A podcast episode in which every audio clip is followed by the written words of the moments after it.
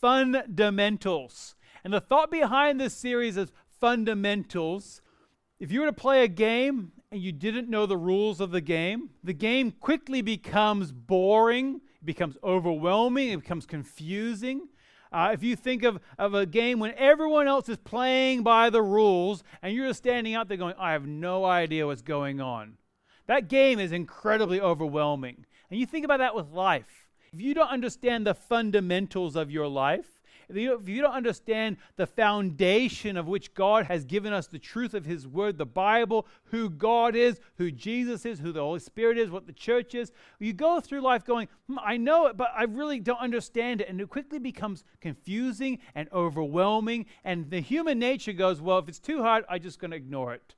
And there's too much incredible, wonderful truth and joy we find in our relationship with God just to ignore it.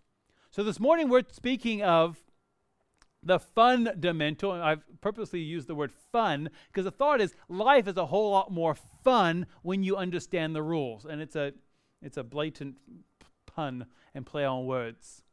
We're talking about Jesus Christ, but I'm specifically going to be talking about a word that I'm going to maybe it's a new word for you. I'm going to expand your, your word power today, expand your vocabulary, and it's the word justification. And as you leave this morning, I want you to leave answering the question how can Jesus change my life? That's the real question of life. How can Jesus change my life? Who is this Jesus?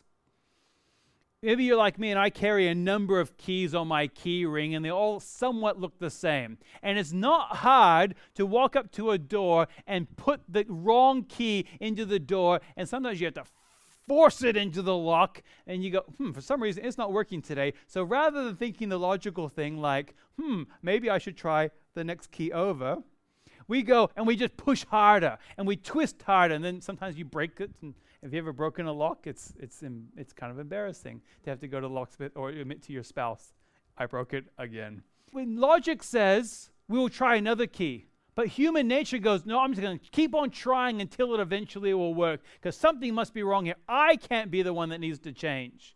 Well, that's a similar way with our spiritual life.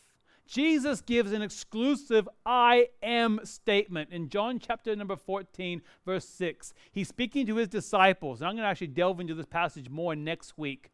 But in John chapter 14, verse 6, Jesus says to him, I am the way, I am the truth, and the life. No one comes to the Father except through me. He's making an incredibly exclusive statement. In other words, he's saying, I am the only key that is going to open up that door. There's no other key that's going to work. You can try to punch and try to push, you can try to twist all the other keys, but this is the only key. And I'm just quoting the very words of Jesus here for the sake of time, we're just going to scratch the surface on one little area. But I would genuinely enjoy talking about the historic facts of who Jesus is. We can talk about the, literally hundreds, thousands of prophecies that prophesy the, the existence of Jesus and his death and his burial. They, they prophesied how he and how he was going to be born, where he was going to be born, how he was going to live, how he was going to die, how he was going to rise from the dead. They prophesied all these things, and it's an incredible study.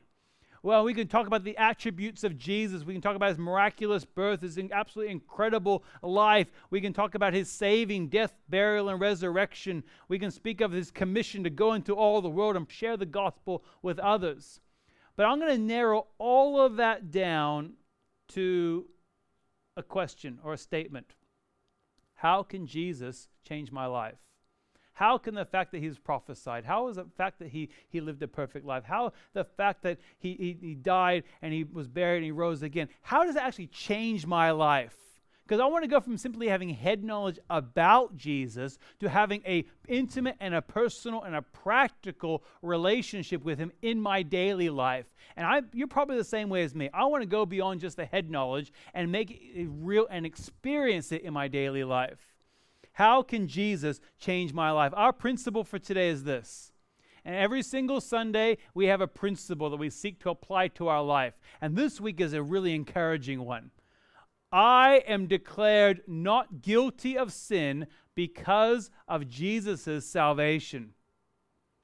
Every single one of us, the Bible is clear about this, every single one of us, doesn't matter what our background is, we've all done wrong.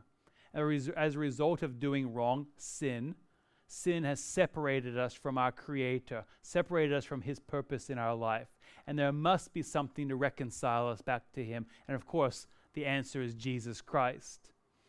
But when you hear a, a, statement like, I am declared not guilty because of Jesus' salvation, you and I have a choice in how we respond to that. We can respond and going, hmm, that's nice. Someday we someone should do something about that. Or we can respond, hmm, that's interesting. Tomorrow I'll do something about it.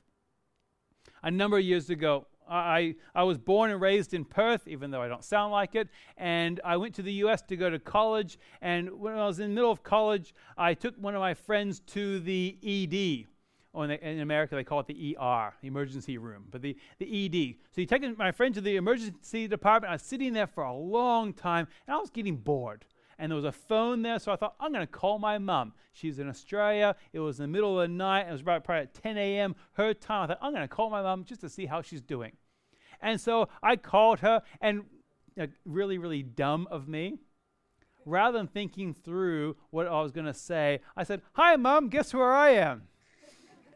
And the reason why that's so dumb is it only takes half a second to say, Hi, mom, I'm in the ED right now. For her to go, Oh, and have all those emotions and feelings like she, she packed her bag, she ordered, uh, got a ticket to, to the U.S., all the things. She's walking out the door, ready to take care of her favorite child. And she's thinking all these things in that half a second. And then I said, No, no, it's not me. It's a friend of mine. I'm just here taking I've just got bored waiting. Was, and I got a lecture like, Michael, don't you ever do that to me again. But you know what's interesting? if you ever receive a, a, call, and as a parent, if I ever receive a call from my children saying, I need help, I'm in the ED right now, I, I, I'm, I'm desperate, you're not going to go, hmm, do you know what? It's not really convenient right now. Or, you know, I need my eight hours. See you later. Roll over. You're going to leave everything behind. You're not going to use laundry as the excuse. I mean, not that you'd ever use laundry as excuse. You know, I'm sorry, I have dishes to do. Or, you know, I have too much at work. No, that's desperate. You're going to leave everything behind and go right away. The book of James, chapter number 4, verse 14, James says this, talking about our life. Yet you do not know what tomorrow will bring. What is your life? And he, and he gives us an illustration. You are a mist that appears for a little time and then vanishes. That doesn't mean you're not important. What it says is your life is like the steam that comes off the top of a kettle, is there for a brief time and then it disappears and it's gone. In the scope of eternity, our life is but a short, short time. And you and I have a choice of how we're going to respond to our principle again is I am declared not guilty of sin because of Jesus' salvation. And you ask yourself, how does that affect my life? How does Jesus change my life? If you have your Bibles this morning, we encourage you open them to Romans chapter number 3. We're going to get there in just a few seconds' time. Romans chapter number 3, I want you to see this for yourself. And we're going to actually outline this passage this morning and walk through it and make some application for our life in regards to the word justify or justification. It says in verse 21 of that passage, Romans 3. If you don't have your Bible, it's on the screen for you to follow. But now the righteousness of God has been manifest apart from the law. Although the law and the prophets bear witness to it, the righteousness of God through faith in Jesus Christ for all who believe. For there is no distinction. For all have sinned and fall short of the glory of God, and, and are justified by his grace as a gift through the redemption that is in Christ Jesus, whom God put forward as a propitiation. I'm going to define that word a little later. It's a weirdly weird word. You just say fast. Propitiation by his blood to be received by faith. That was to show God's righteousness because of his divine forbearance. He had passed over former sins. That it was to show his righteousness at the present time, so that he might be just and the justifier of the one who has faith in Jesus. We're going to break this down into five different steps this morning.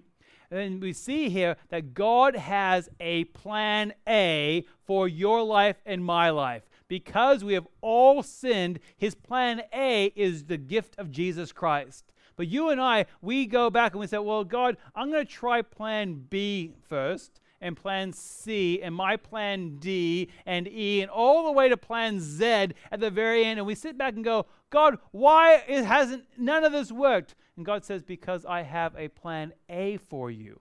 This is the plan. Jesus says, I am the way, the truth, and the life. So the question is, how can Jesus change my life? And the word justification has a, a, a definition.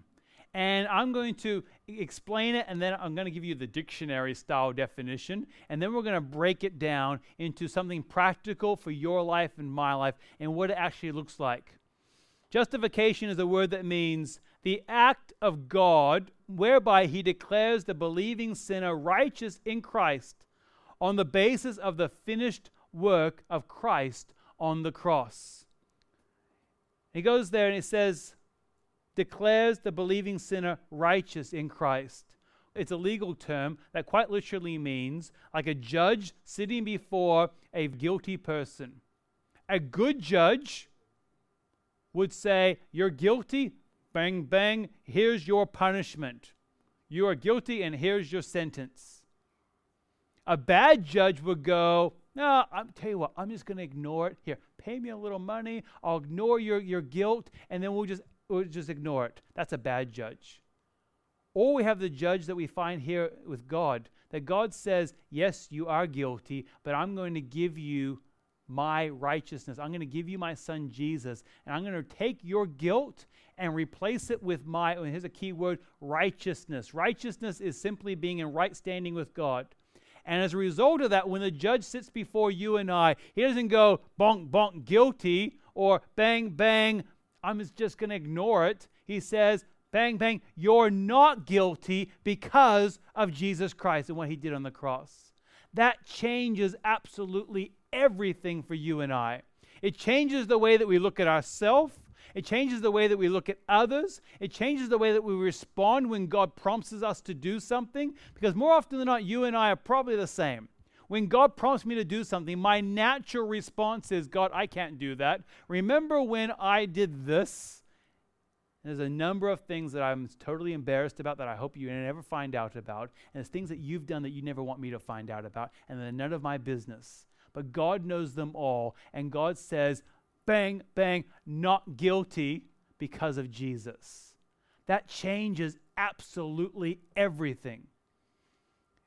Three things very quickly about justification it is an act, not a process. You don't become more or less guilty over time. You are declared by Jesus Christ at the moment of salvation, you are declared not guilty.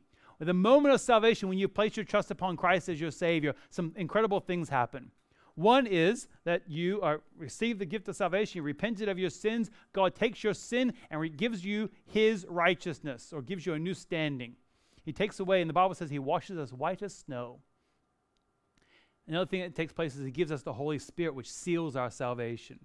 Another thing that happens is God says that He writes your name in the Lamb's book of life, and no one's able to rub that out. In other words, it's His book. He, you're listed in His book, and no one's able to rub it out. And the other thing that happens is in heaven, the angels rejoice and they have a party. All that takes place at the moment of salvation. At that very moment, you are declared not guilty. It's not a process that you become less guilty over time. You were declared from the very beginning not guilty. And you may think to yourself, but I don't always feel that not guilty. That's where the word sanctification comes in. So you're learning, you're expanding your word power today. Justification is you're declared not guilty. Sanctification is a theological word that means in the process by which God makes the believer more like Christ. Over time, you want to become more like Christ. I'll give you an example. When I was married, my father-in-law married me, which is kind of awkward when he says you may kiss the bride. It's like, but you may kiss the bride, and I, really, it's all I wanted to hear. Yeah, he gave a long speech and, and other things. All I wanted to hear is, You are now man and wife. You may kiss the bride. And legally, they signed the documents. We were married. But you know what? I've been married for a number of years. Work out there how many years. It's our 16th year this year. and when I'm married for 50 years, I don't want the same relationship. I love Tammy and I loved her when we were married. But you know what? In 50 years' time, I don't want to love her the same way I loved her 50 years ago. I want to love her a whole lot more. I want to know her a whole lot more. I want our relationship to be so much more strong than it was back then. That's sanctification. Every single day. Am I still married? Absolutely. Was I was I married after one year? Absolutely. Do I know her a lot better now? Absolutely. Is she a lot more is she a lot more gracious? Oh, she's a lot more forgiving. And and you think through over time, that's that's the picture of justification and sanctification. So therefore, it's an act, not a process. It's also it's something that God does, not man. There's nothing you can do to earn God's judge or God's statement of or declaration of not guilty. There's nowhere in the Bible we find scales. Our good outweighs our bad. All we find is Jesus Christ and Him alone, what He's done on the cross for us. That changes our perspective because no longer do I have to work hard enough. Do I have to be good enough? I simply have to focus up and, and accept the gift that has been given and paid for you and for me. And then finally, is it is God that declares us righteous. The reason why the distinction of God declares us righteous, it's not others around us. It's, I mean, I, I, I apologized to my neighbors when we moved in. I said, You're going to hear some things. we're, we're a very noisy family. We try to close our doors the best that we can, but you're going to hear, you're going to hear our, our joyful conversations. It's not my neighbors that declare me righteous. It's not your spouse. It's not your family. It's not your enemies. It's God Himself who declares you righteous. He's the one who sets the standard. You and I, we don't set the standard. Therefore, when we look at other people, we see them through the love that God has for them, not our own personal standard. That changes absolutely everything. Now, what we're going to do the rest of this morning is we're going to take a few moments. I have five P's and I, have taken them from a, a, theology book by a guy named Charles Ryrie called Basic Theology, and he laid it out because anytime, if you're regular at Southwest Baptist, anytime that something's alliterated, everything has the same letter, I've stolen it because I'm horrible at that myself. We have five steps, so we're going to walk through this as a process and see how it is that we have this wonderful gift of justification where God declares the saved person not guilty. Let's begin with the plan. Now, we often have plans. We think to ourselves, this is a plan, I'm, uh, but some things take us by surprise. You ever watch a movie, a scary movie, and you hear the music going on, and you know the guy's going to walk through the door, and you think, don't walk through the door. I know what's going to happen. And the guy's oblivious and because he, he doesn't hear the music. And he opens the door, and of course, something horrible happens. I don't like scary movies. They make me queasy, all the blood and the guts. You may like them, but they make me nervous. They make me uncomfortable. But you know, you know something's bad's going to happen be th- behind the door. So you go, just don't go through the door. Go the other way. Like, why are you going through there? You know the axe murder is loose. In a similar way with, with God. But God says, I know what's going to happen. None of this has taken me by surprise. I knew when I created you who you were going to be. And so, therefore, from the very beginning, I've had a plan for your life. In, in verse 21 of Romans 3, it says, But now the righteousness of God has been manifested apart from the law, although the law and the prophets bear witness to it. The law and the prophets, thousands of years before Jesus, they began prophesying. And in the Garden of Eden, when Adam and Eve sinned, from the very beginning, God said, I'm going to send a Savior who's going to crush the head of Satan. He set it up from the very beginning. He had a plan before he even made the world that he was going to have to send his Son to save us. That's absolutely incredible, but you know that it gives you assurance that it didn't take God by surprise. It's not Him going, Oh, I wish I wouldn't have made these people, and now I'm stuck with them. He says, I knew who you were, and I've created you knowing that you're going to sin because I I'm going to, and I'm going to provide a, a Savior for you. There is a plan, and there's also a prerequisite. The pre- prerequisite is there's something that has to take place before we are declared not guilty verses 22 and 23 says, The righteousness of God through what? Through faith in Jesus Christ for all who believe. For there is no distinction, for all have sinned and fall short of the glory of God. We have something that unifies us together. Every single one of us has done wrong. We all sinned, and that separated us from God. And that's why it says there, no distinction. But it goes there and it says, in faith. When Jesus says, I am the way, the truth, the life, no one comes to the Father except through me. That's an absolute statement. And if you believe that Jesus is the way, if you believe Jesus is who he says he is, if you place your trust upon Jesus Christ as your Savior, I never get tired of that. I had meeting after meeting after meeting talking with all the people that were baptized over the last couple of weeks, and it was enjoyable. And I talked through basically the same thing again and again and again because you never get tired of this wonderful truth of what God has done in our lives. It's through faith in Jesus Christ. And it says there's no distinction. It's not a matter of you have to look a certain way, you have to come from a certain culture, you have to have a, this amount of money, you have to have this sort of education. It unifies us all together. We all have the same problem and we all have the same solution. That's the prerequisite that we must do this by faith. Other passages of the Bible talk about receiving God's gift by faith not by works, is because of his mercy. And you think about a gift. The only the very definition of a gift is something that's given freely, not by obligation. It goes on with there. We have the prerequisite, we also have the price. There's a price that had to be paid. Now, quite honestly, we're in church. It's pretty obvious we're going to talk about Jesus when we're in church. But you know, some things we don't want it to go beyond just the head knowledge. But it's important to acknowledge that there actually is a plan, there is a prerequisite, and there certainly is a price that had to be paid for your sin and my sin. Now we know it's Jesus. A spoiler, it's Jesus. But when you start thinking through that God had a plan from the very beginning, He knew the price that was going to be paid. It gives your salvation and my salvation a great deal more value. It's not like something that like, oh, I got robbed. I don't know. It's all it's all gone. It's something that God knew the price that was going to be paid, and He has willingly given it. Verse 24 and 25 says, and are justified or declared not guilty by his grace. The word grace is, is God's favor upon the undeserving as a gift through the redemption that is in Christ Jesus whom God put forward as a propitiation, which I'll define in just a second, by his blood to be received by faith, was to show God's righteousness because of his divine forbearance. He had passed over former sins. The foundation is you and I have a gift that we cannot deserve. And the way this gift has been paid for was with a price. And the price is that big word, propitiation, which is a word that means to appease someone who is angry, usually by a gift.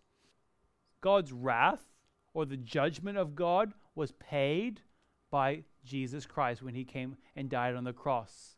And he did that not just because he was in the wrong place at the wrong time. He didn't do it for a good cause or to show us a better way. He did it to make the payment that only God could make himself on the cross for your sin and my sin. In 2 Corinthians 5:21, the Bible says, "For our sake." Now, I believe it's very correct there to personalize this. So I'm going to put my name in there because my name's Michael. You put your own name in there as we read it, okay? For Michael's sake, it says he, that is God, made him, that is Jesus. So I'm going to read that again. For Michael's sake, and you put your own name in there, God made Jesus to be sin who knew no sin, so that in Jesus we might become the righteousness. Let me personalize that again. So that in Jesus, Michael may become the righteousness of God. When you begin to personalize the Bible, it goes from being big picture, all the world, and you begin to personalize it. There's some incredible gifts that we, we have as, a, as people that live in Australia. We have incredible gifts. We have the nature that we enjoy and the freedoms that we enjoy. But when you begin, begin to personalize that into it's your freedoms, it's the nature that you can enjoy, this is the righteousness of God that He's given for you. You ever stop to think about the, the fact that God sent Jesus not just for the world, but for you as an individual. When someone gives you a gift that's an incredibly expensive gift and you know that it's not just for everybody, it's kind of like when they, they build a stadium, like Optus Stadium, and go, it's for the citizens, it's for all WA. Does any of you go, for me? Why do they charge you so much to get in? it's, you know, it, it becomes, it's, it's distant. It's, okay, it's for everybody. But when you, have a gift that has your name on it, that changes absolutely everything, and your perspective begins to change. So let me read that one more time. For, I want you to put your name in in your mind. Ready? For, say your name, Michael's sake, God made Jesus to be sin who knew no sin, so that in Jesus, Michael, and your name as well, might become the righteousness of God.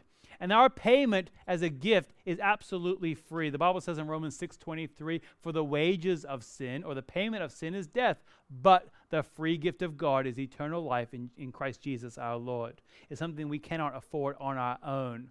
And that gives us a new position. Because of the price that was paid, now you and I can enjoy a newfound position in Christ.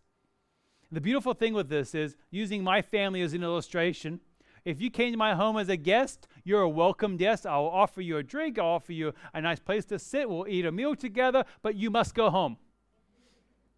But my children, I feed them, I, you know, we take care of them, and they stay. And they're welcome to stay for a particular period of time. and then when they get to a certain age, they may, they may leave as they go. But our newfound position in Christ we're no longer distant, we're no longer acquaintances. And it says in, in verse tw- number 24, and are justified. That and are justified. It means that you now are, it doesn't say you are. So it doesn't say you might be or you could be, you should be, or you we want you to be. It's now this is who you are. It's a fact, not a feeling. You are justified by his grace as a gift through the redemption that is in Christ Jesus. We now have a newfound position. If you have your Bibles, open to Titus chapter number 3.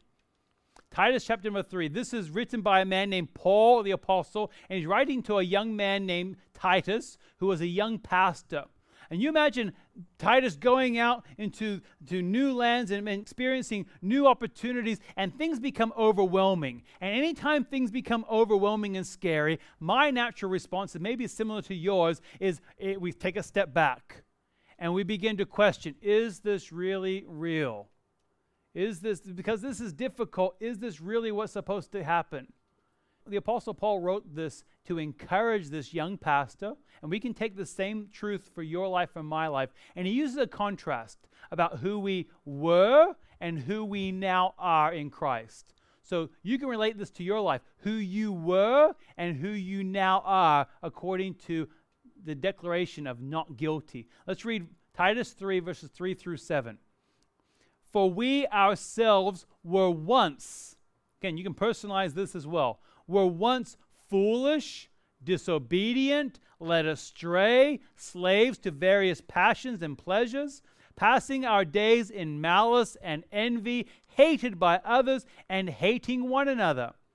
But when the goodness and loving kindness of God our Savior appeared, he saved us, not because of works done by us in righteousness, but according to his own mercy by the washing of regeneration and the renewal of the Holy Spirit, whom he poured out on us richly through Jesus Christ our Savior. Now, verse number seven is a wonderful verse about our new position. Remember, we talked about who we were, who we are, and here's our newfound position in verse number seven so that being justified or declared not guilty by his grace, we might become heirs according to the hope of eternal life.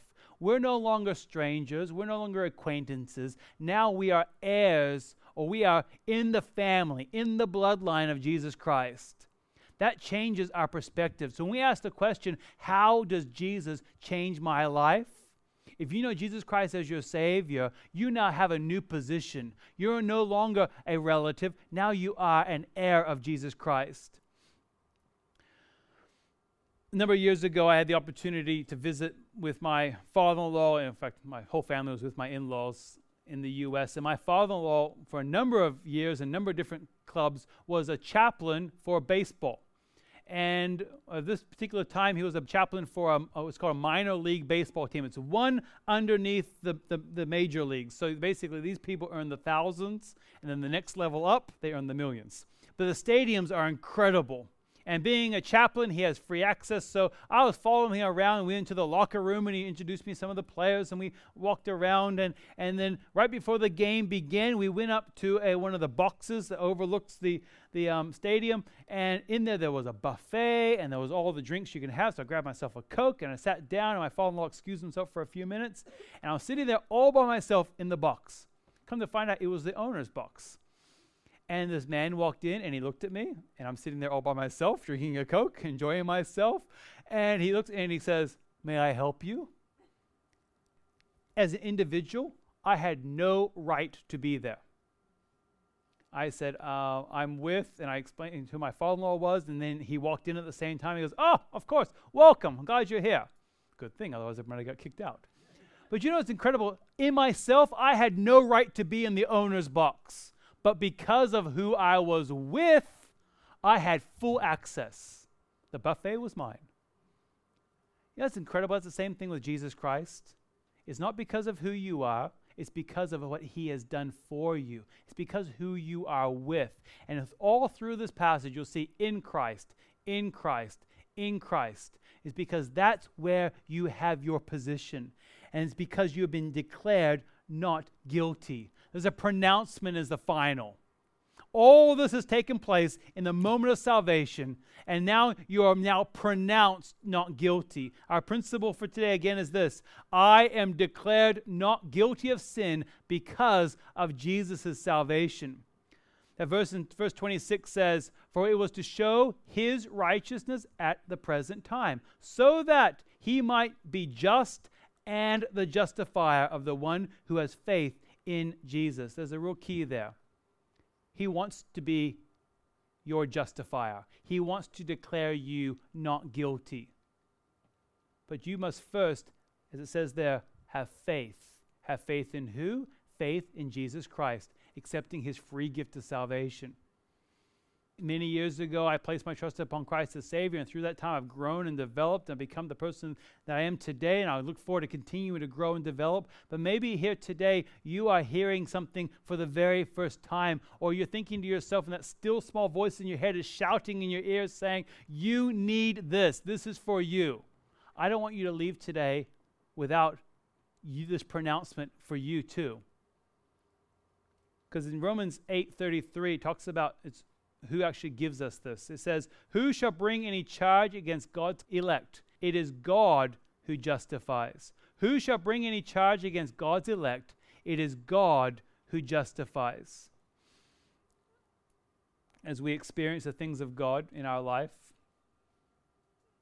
I don't want you to live the old way any longer. I don't want to live that way. I want you now to live as a fact not just a feeling, that you are declared not guilty. But maybe you're here today and you're yet to place your trust upon Christ as your Savior. Where you're sitting right now, you can simply say in your own words, there's no, there's no magical words, there's no abracadabra spell you have to say. It's the belief in your heart that does the saving. God, I believe you are who you say you are. I believe Jesus Christ is is the Son of God. I believe He died on the cross and He rose again for my sin, and I'm sorry for my sin. Will you please give me your free gift of salvation? And you know what the Bible says? And confess with your mouth the Lord Jesus and believe in your heart that God raised him from the dead. It says, You will be saved. That's a wonderful, wonderful promise that you can enjoy today, even where you're sitting right, sitting right there. The other thing is, if you want to talk afterwards, I'm happy to have a conversation with you. Even though we have a busy afternoon, I'm all the time in the world because this is incredibly, incredibly important. Those of that are going to help hand out the communion, would you come forward at this time and begin handing out the communion? We're going to hand out the juice and the bread at the same time. As you hold that in your hand, the bread represents the body of Jesus Christ. The Bible says that was broken for us. And then the juice, I want you to hold that in your hand, is a picture of the blood that was shed for the payment of our sin. And these are pictures that Jesus Christ gave to us.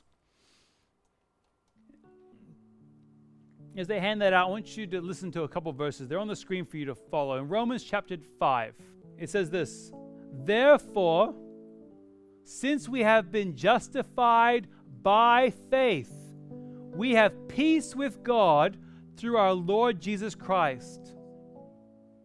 Through him, we have also obtained access by faith into his grace in which we stand, and we rejoice in hope of the glory of God. Go down to verse number six, and it says, For while we were still weak, at the time Christ died for the ungodly. For one will scarcely die for a righteous person, though perhaps for a good person one would even dare to die. But God shows his love for us in that while we were still sinners, Christ died for us. Since therefore we have been now justified by his blood, much more shall we be saved by him from the wrath of God. For while we were enemies, we were reconciled to God by the blood of his Son. Much more, now we are reconciled, shall we be saved by his life. More than that, we also rejoice in God through our Lord Jesus Christ, through whom we have now received reconciliation. That first verse again, verse 1 says, Therefore, since we have been justified by faith, we have peace with God through our Lord Jesus Christ. The question we asked in the very beginning was, How does Jesus change my life? I want you to think through in your life where you are today. How has His salvation changed your life? And celebrate that. As you hold that bread in your hand and hold that cup of juice, I want you to reflect upon what He's done for you as an individual. We'll take a few moments and then we'll have a word of prayer together.